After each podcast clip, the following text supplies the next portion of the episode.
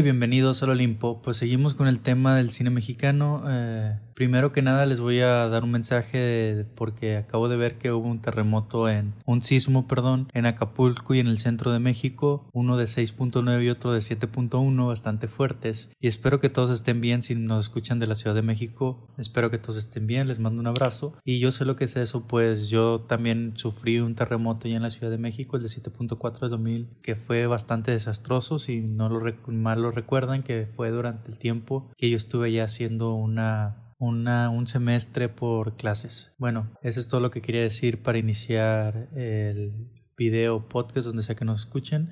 Entonces, hoy vamos a hablar del problema del cine mexicano actual y de su degradación, por así decirlo, entre comillas, de lo que era antes. Entonces, seguimos con este mes patrio, se puede decir, vamos a estar subiendo un podcast de un tema cual sea y uno siempre en la semana vamos a estar subiendo algo sobre cine mexicano o cultura mexicana por el mes patrio que es este septiembre. Muy bien. Sin más preámbulos, vamos a lo que vamos, que es a lo que venimos y a lo que venimos hoy es hablar sobre la decadencia del cine actual mexicano. Vamos a empezar con esta idea del cine de oro mexicano que era predominante cuando estaba, por ejemplo, Pedro Infante, Jorge Negrete, entre otros más actores y cineastas de aquella época. De hecho, estoy preparando un top de películas de Pedro Infante. Espero les guste, como de otras películas mexicanas, como la vimos en la en el video pasado y podcast pasado de Los Olvidados, película de Buñuel, y también preparo otra película de Buñuel. Entonces, se puede ver la diferencia entre ese cine y este cine de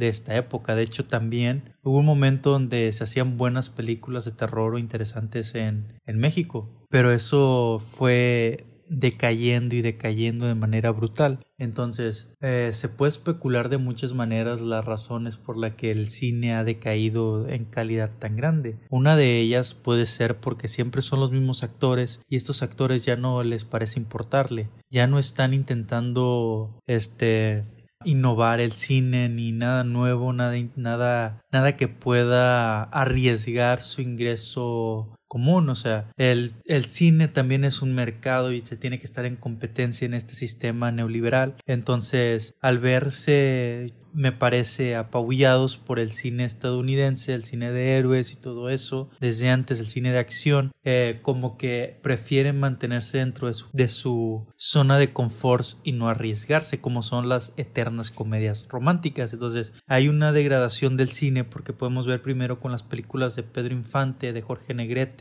de Luis Buñuel, que están buscando ciertas cosas, ¿no? Como es la de Los Angelitos Negros de Pedro Infante, un pedacito de cielo, un rinconcito de cielo, perdón, eh, las de Pepe el Toro, El Ángel Exterminador de Luis Buñuel. Entonces hay como ese contraste del de las películas de esa época y cómo comienza después a meterse la comedia en el cine mexicano y en lugar de ser una comedia como las que nos tenían acostumbrados como son las de este Mario Moreno Cantinflas y también las mismas comedias de Piporro con Pedro Infante de ahí viene Martín Coronas o Dos tipos de cuidado, que es la mejor comedia que se ha producido en México a mi parecer, este y se ha hecho en México. Estos se rompen los márgenes y buscan la comedia de una manera más burda, más lépera. Y eso se puede ver en, ese cine, como les digo, porque hay un momento donde se ve este cine de albur, este cine de groserías,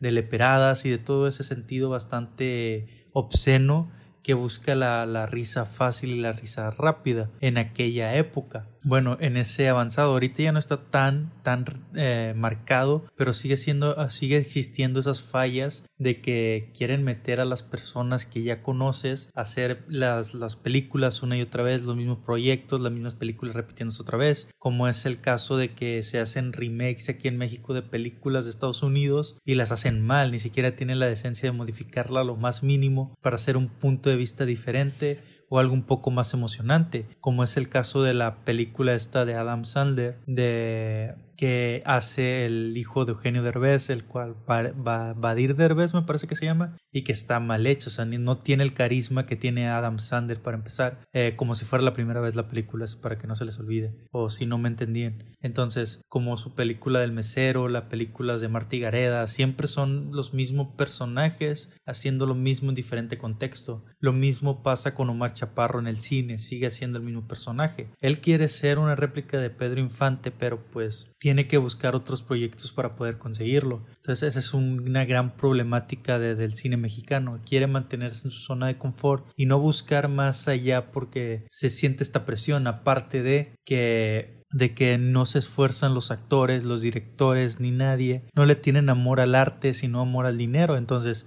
ese es un detalle muy interesante porque, como sabrán, muchas de las películas que se producen aquí en México son financiadas por los mismos impuestos que se pagan a, que se pagan, pues eh, son financiados de esa manera. Entonces, no hay una inversión privada se puede decir a muchas películas. Entonces, ¿qué pasa? Al no ser tu propio dinero o no ser el dinero de una persona, no hay quien les exija realmente y los presione para hacer algo diferente o hacer buen cine. Entonces, ellos simplemente cobran el cheque de los impuestos que pagas y ellos hacen el cine que se les da la gana. Y como el cine que más se consume son las comedias románticas, lo vuelven a hacer y lo vuelven a hacer y lo vuelven a hacer. Y luego cuando quieren hacer algo diferente, ni siquiera intentan hacer algo diferente. Es decir, como la película de terror esta que se estrenó de Camila Sodi, o sea, súper aburrido y, y ella como personaje ni siquiera se podía expresar. Entonces, es una gran problemática, es una gran problemática. Y también el último punto que podemos tocar así de manera muy importante, eh, lejos de la motivación y todo eso de, de, las personas que hacen el cine en México, es el detalle de la fuga de cerebros, pues podemos ver que Guillermo el Toro, Iñárritu y Cuarón se fueron de aquí porque no les permitían expresarse de la mejor manera y siempre le exigían X o Y cosa. Y el, dinero y todo lo que se podía hacer para la producción de cine se iba para otras partes, para otras personas que pedían ese dinero para hacer sus comedias románticas, como es el caso de, de este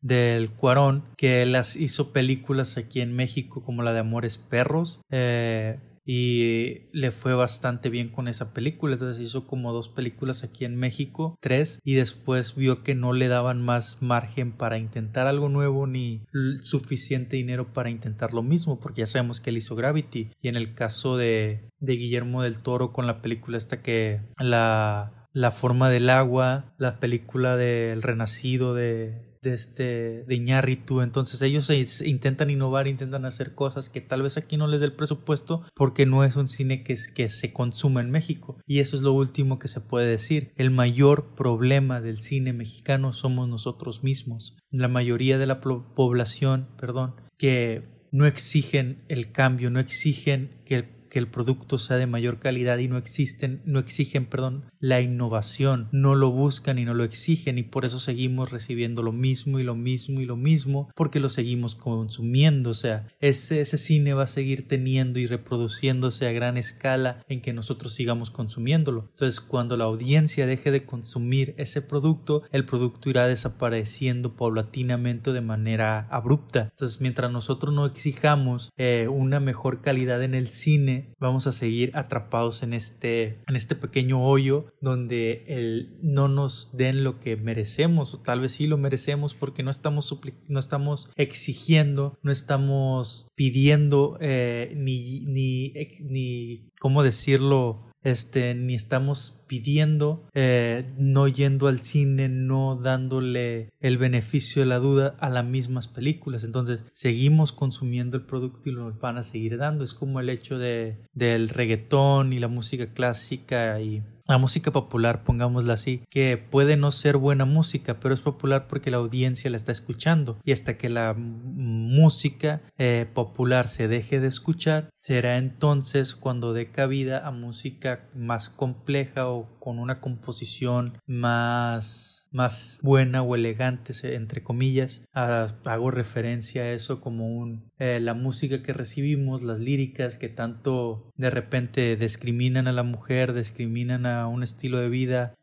o a las o a unas categorías de de X o Y cosa, la seguimos consumiendo, la seguimos disfrutando porque es bailable o porque es para pasar el rato, pero eso sigue haciendo que eso se retroalimente y siga creciendo. Es lo mismo que pasa con el cine y con el arte en general. Mientras tú sigas consumiendo eso, eso te seguirá consumiendo a ti. Ok, creo que eso fue suficiente por esta vez. Tal vez después abramos una mesa de debate con este mismo tema para extendernos un poco más y tocar más eh, otros puntos de vista y profundizar en estos, ¿ok?